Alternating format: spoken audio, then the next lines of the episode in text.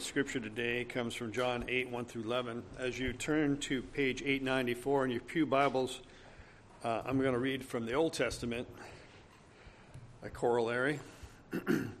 Leviticus 20, verse 10 states The man who commits adultery with another man's wife, he who commits adultery with his neighbor's wife, the adulterer and the adulteress shall surely be put to death. And now, um, John 8, 1 through 11. But Jesus went to the Mount of Olives. At dawn, he appeared again in the temple courts, where all the people gathered around him, and he sat down to teach them. The teachers of the law and the Pharisees brought in a woman caught in adultery. They made her stand before the group and said to Jesus, Teacher, this woman was caught in the act of adultery. In the law, Moses commanded us to stone such women. Now, what do you say? They were using this question as a trap in order to have a basis for accusing him. But Jesus bent down and started to write on the ground with his finger. When they kept on questioning him, he straightened up and said to them, If any one of you is without sin, let him be the first to throw a stone at her. Again he stooped down and wrote on the ground. At this, those who heard began to go away one at a time, the older one first, until Jesus was left, with the women still standing there. Jesus straightened up and asked her, Woman, where are they? Has no one condemned you? No one, sir, she said. Then neither do I condemn you, Jesus declared. Go now and leave your life of sin. Thus ends the reading of God's Word. Um, if you've noticed, I've been trying to preach through the Gospel of John in my little, um, in my particular responsibility areas. You know, each each of us kind of has been doing that, and uh, I sincerely considered just skipping over John uh, 8, 1 through 11, or starting at verse 35 of John 7. it has nothing to do with the textual criticism that some have um, given to this particular passage. If you look at the scripture that you're reading, it has little brackets around the beginning and the end of it, and it says the earliest manuscripts do not have this passage in it, um, although one of the six does. But that's not really the reason I chose uh, or was thinking that I would just skip over it. It's because I didn't want to cover the material. Um, um, and so there's no real justification for that in terms of its, its, its integral uh, consistency, if you will. Um, and so I thought it was just a bit too personal and I just didn't want to cover it. But I was convicted that is exactly why we preach through the Bible, so that we can get the whole counsel of God. It's called expository preaching rather than topical preaching, where you pick and choose your subjects. So, by God's grace, we will see and understand the message that God has for us today. So, let's pray.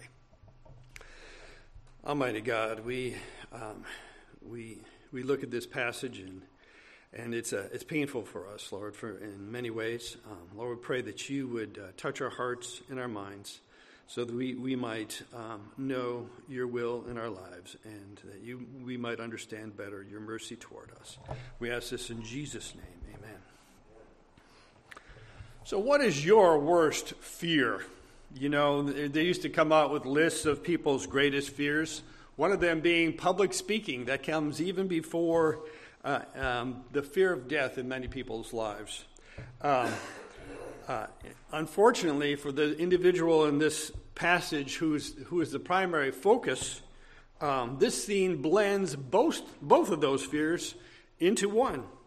The genuine possibility that she will be stoned to death, and that the fact that this de- debacle is being conducted in the most public way possible. But there is a third fear that I don't even think that many people list when they ask the question about fears. And that fear is that many, it's one that many people experience in their own lives, sometimes in their dreams, and maybe you've had it, you know, um, where you have dreamt that you are completely naked and exposed before everybody else that is completely clothed. Um, for some reason, we find ourselves as the only person that's exposed like that. And this woman has her own sinful acts completely exposed for everyone to see. To make matters worse, she is being accused by the worst of men for the worst of reasons. How do we know that from this passage? Well, it states Teacher, this woman was caught in the act of adultery, and the law of Moses commanded us to stone such women. Now, what do you say?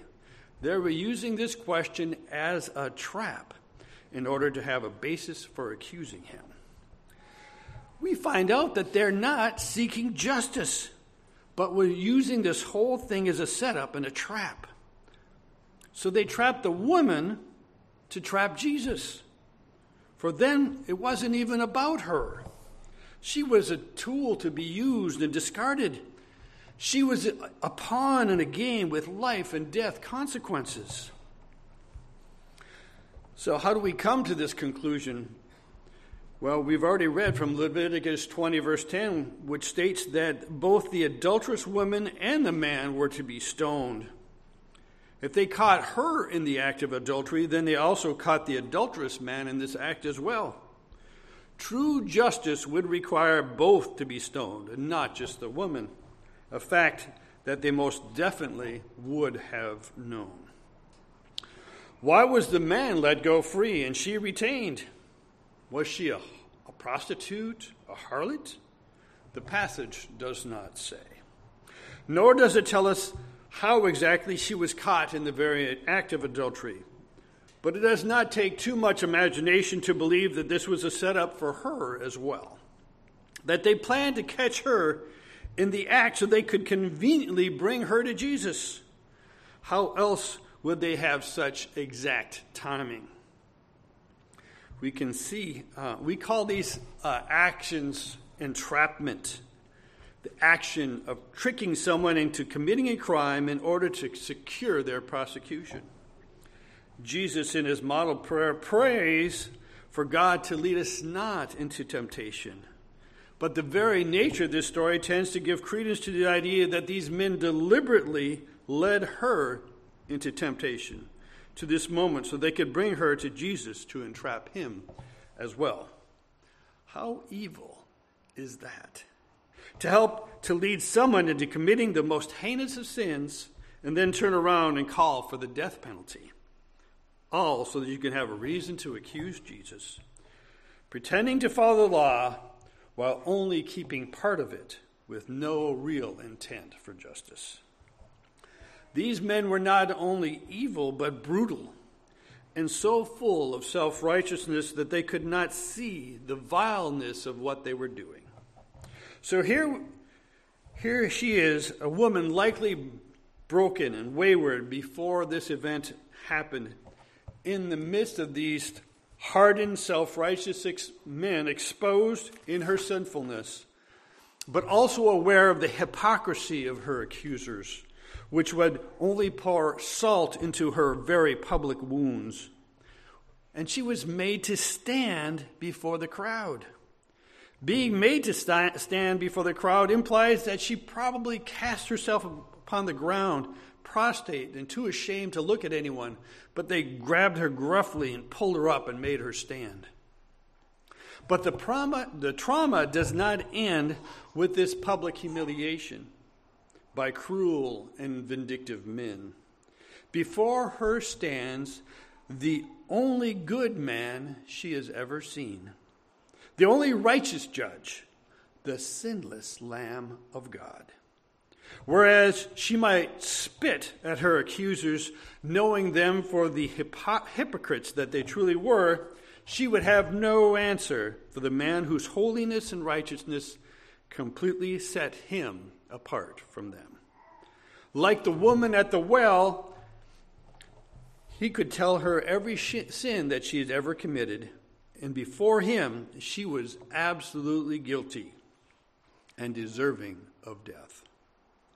So, what does the righteous judge, the sinless Lamb of God, do?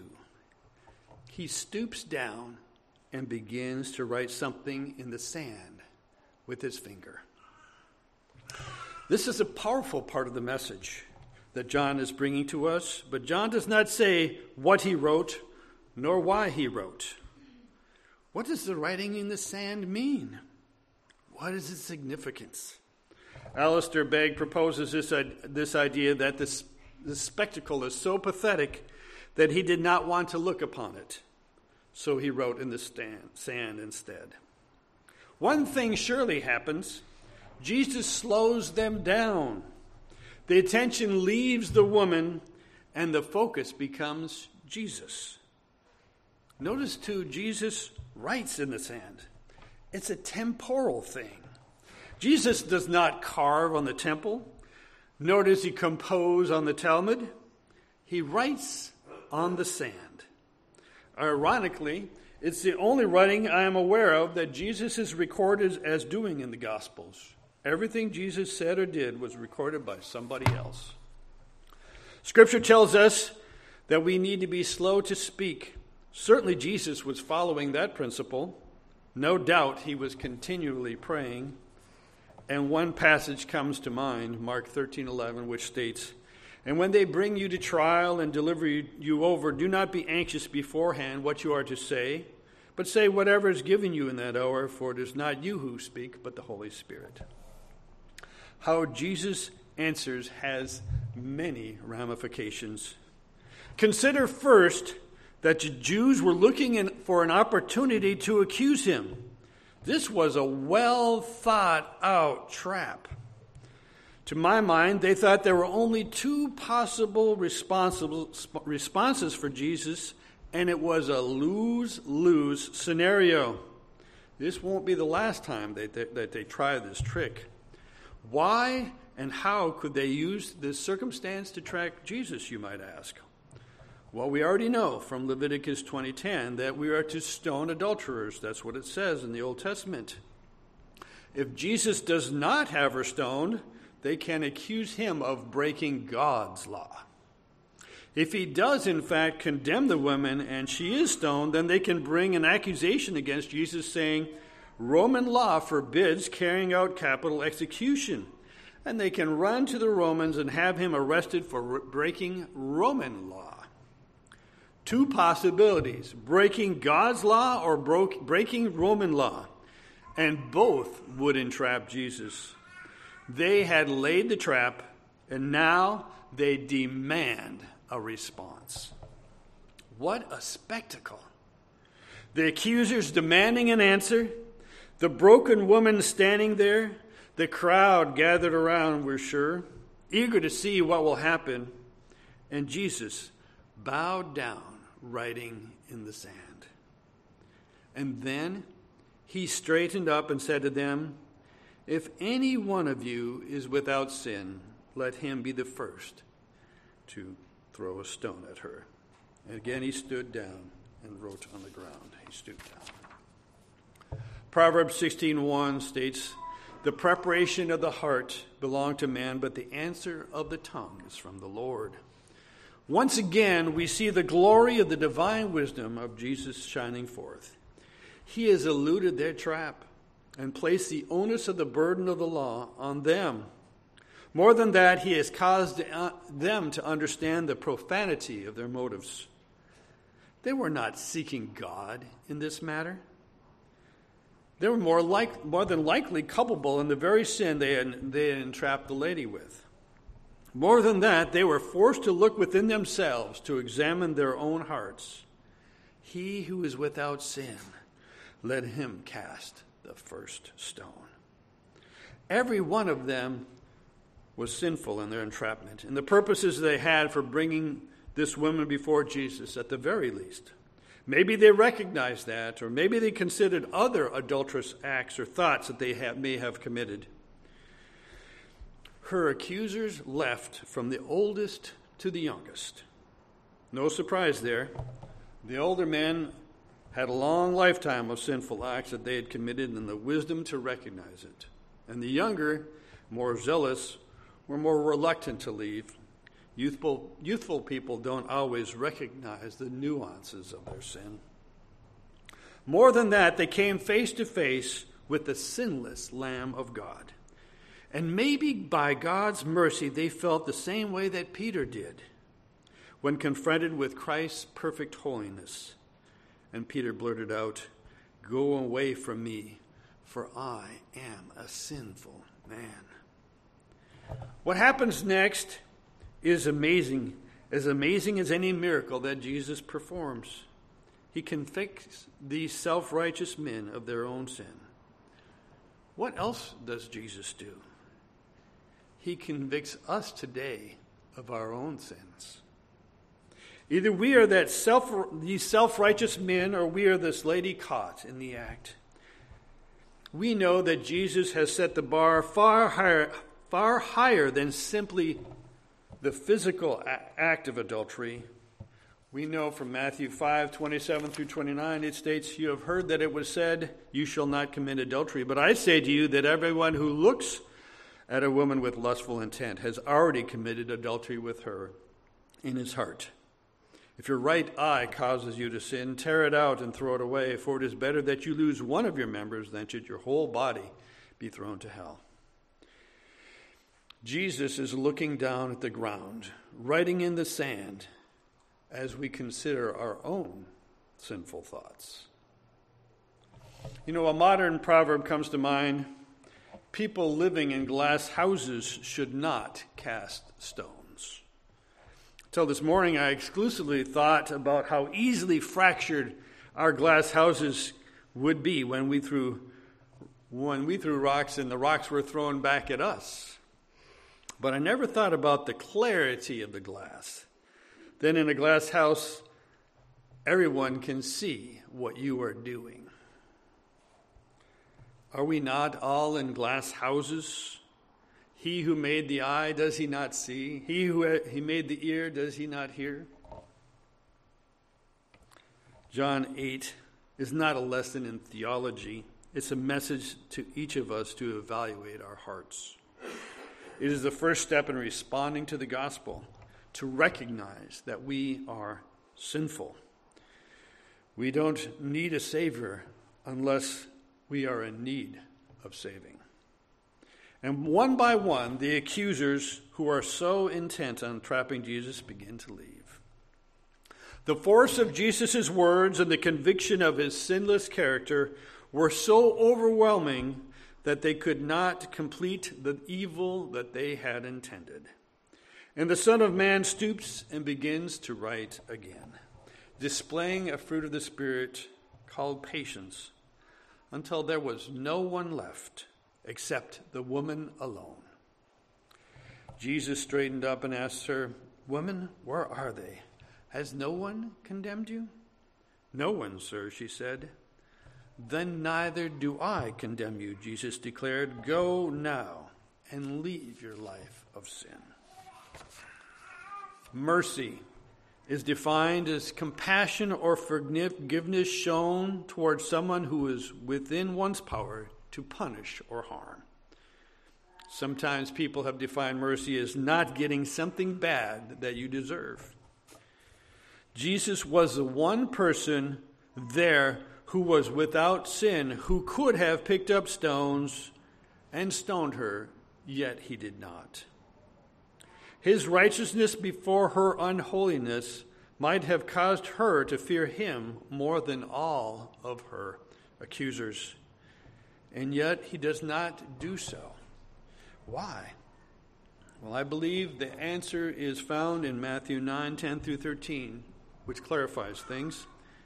It states, As Jesus reclined at a table in the house, behold, many tax collectors and sinners came and were reclining with Jesus and his disciples. And when the Pharisees saw this, they said to his disciples, Why does your teacher eat with tax collectors and sinners?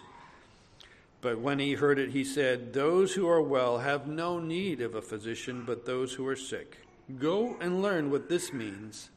I desire mercy and not sacrifice.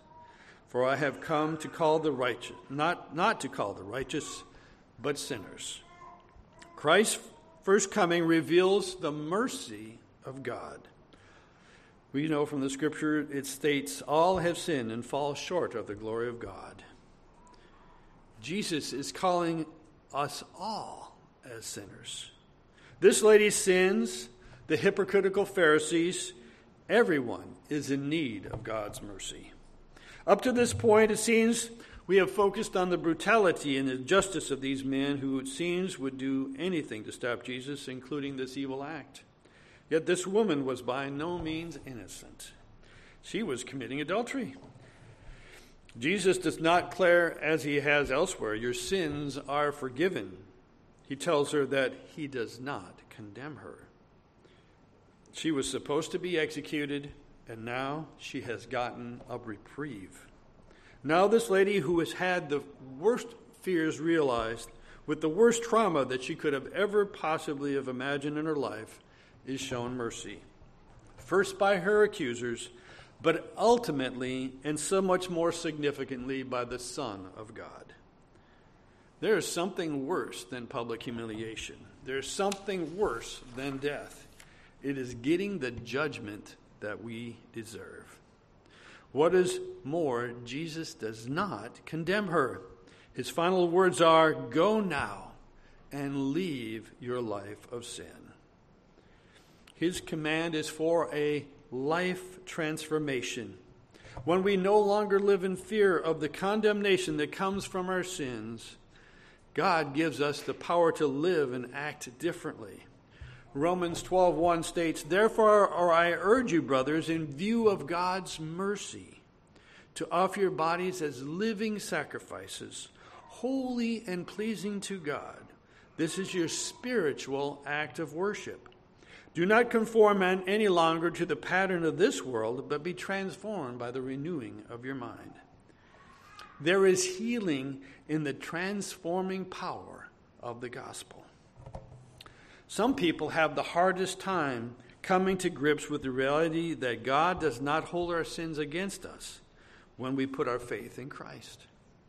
That somehow what they've done is so reprehensible that God could never forgive that act, but He can and he does. Sometimes I believe that is that we as Christians think that once we are saved that God cannot forgive us for the wicked things that we do after we are saved because we know better and we ought to be better. If God can forgive the sinner who repents, he can and does forgive the saint who repents of his sin as well. We have pro- all probably heard of the accusation that the church is full of hypocrites, to which some of us in exasperation have thought, well, come and join us and we'll have one more hypocrite. However, when you hear something over and again, over again, maybe it's time to take heart at what people are telling us. They're not telling us that they see us as hypocritical because we sin. They know we sin. They are tired of us sinning and pretending that we are okay, that everything is fine. And now that we are Christians, we have it all together. That is the hypocrisy that people are tired of seeing. That was the hypocrisy of the Jewish accusers that went home that day recognizing their own sin and culpability for the first time in a long time. Do we have an answer for the world? The answer is yes. But they won't find that answer in our own over spiritualized, self righteous lives. We must always point to Christ. We need to be honest and broken before the Lord. And when we are that way, God will use that vessel to accomplish his purposes.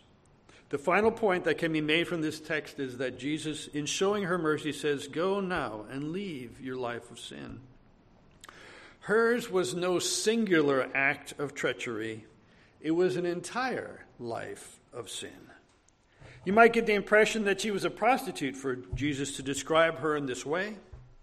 But stop and think for a moment. The scripture states, without faith, it is impossible to please God.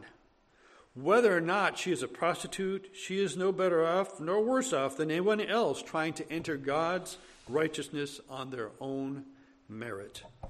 Before we give our life to God, our entire life is a life of sin because we have not placed our faith in Him and therefore cannot please Him whatever we do. As the scripture has said, without faith, it is impossible to please God. Do you also notice that the lady leaves and we do not know about her salvation? Nor does Jesus press her for a statement of faith. But the gospel does go forth, doesn't it? Jesus did not condemn her. Her freedom through Christ's mercy did more on this day to turn her from her life of sins than a thousand people saying, You're going to hell. In our hearts, we all know that we are the sinful woman caught in the act. How we will respond to the mercy that Christ shows us each day we are alive. Well, in John 5, or John 1, 5 through 10, it states, This is the message that we have heard from him and proclaim to you that God is light, and in him there is no darkness at all. If we say we have fellowship with him while we walk in the darkness, we lie and do not practice the truth. But if we walk in the light as he is in the light, we have fellowship with one another, and the blood of Jesus, his Son, cleanses us from all sin. If we say we have no sin, we deceive ourselves, and the truth is not in us. If we confess our sins, he is faithful and just to forgive us our sins and to cleanse us from all unrighteousness. If we say we have not sinned, we make him a liar, and the word is not in us. There is a freedom when we have our sin exposed, even if it results in punishment. That freedom comes when we repent and are redeemed and brought back by Christ. All of us know of convicts who uh, become Christians in jail. We, they call those things jailhouse conversions. But many um, are sincere when they do that. Consider the story of Chuck Colson. Um, many of you know him as being the hatchet man for Nixon during the Watergate um, time. Consider his um, uh, story of his mercy and grace. It says, as a new Christian, Chuck Colson voluntarily pled guilty to obstruction of justice in 1974 and served seven months in Alabama's Maxwell Prison for his part in the Watergate scandal. In his best selling memoir, Born Again, Chuck wrote, I found myself increasingly drawn to the idea that God had put me in prison for a purpose and that I should do something for those I had left behind. Colson emerged from prison with a new mission, mobilizing the Christian church to minister to prisoners. In 1976, he founded Prison Fellowship, which is now the nation's largest Christian nonprofit serving prisoners, former prisoners and their families, and, le- and is a leading a- advocate for criminal justice reform. In recognition of his work among prisoners, Colson received the prestigious Templeton Prize for Progress in Religion in 1993. Chuck Colson passed away April 21 of 2012. His legacy continues, however, in the work of prison fellowship and the lives of many people his ministry has touched. You know, in view of God's mercy, each of us must become the living sacrifice that God calls us to be. So let us pray. Heavenly Father, um, we see in these, these self righteous Pharisees, we see in this adulterous woman, we see in the man that somehow was left out of prosecution our own selves, our own lives. Uh, we are not free of these sins that, that condemn us, Lord. But we thank, we're thankful that in Jesus Christ you have shown mercy. That you desire mercy and not sacrifice, or we would give it. Lord, help us to recognize that mercy in our lives and to help it to us to transform our lives that we might live as living sacrifices for you. We ask this in Jesus' name.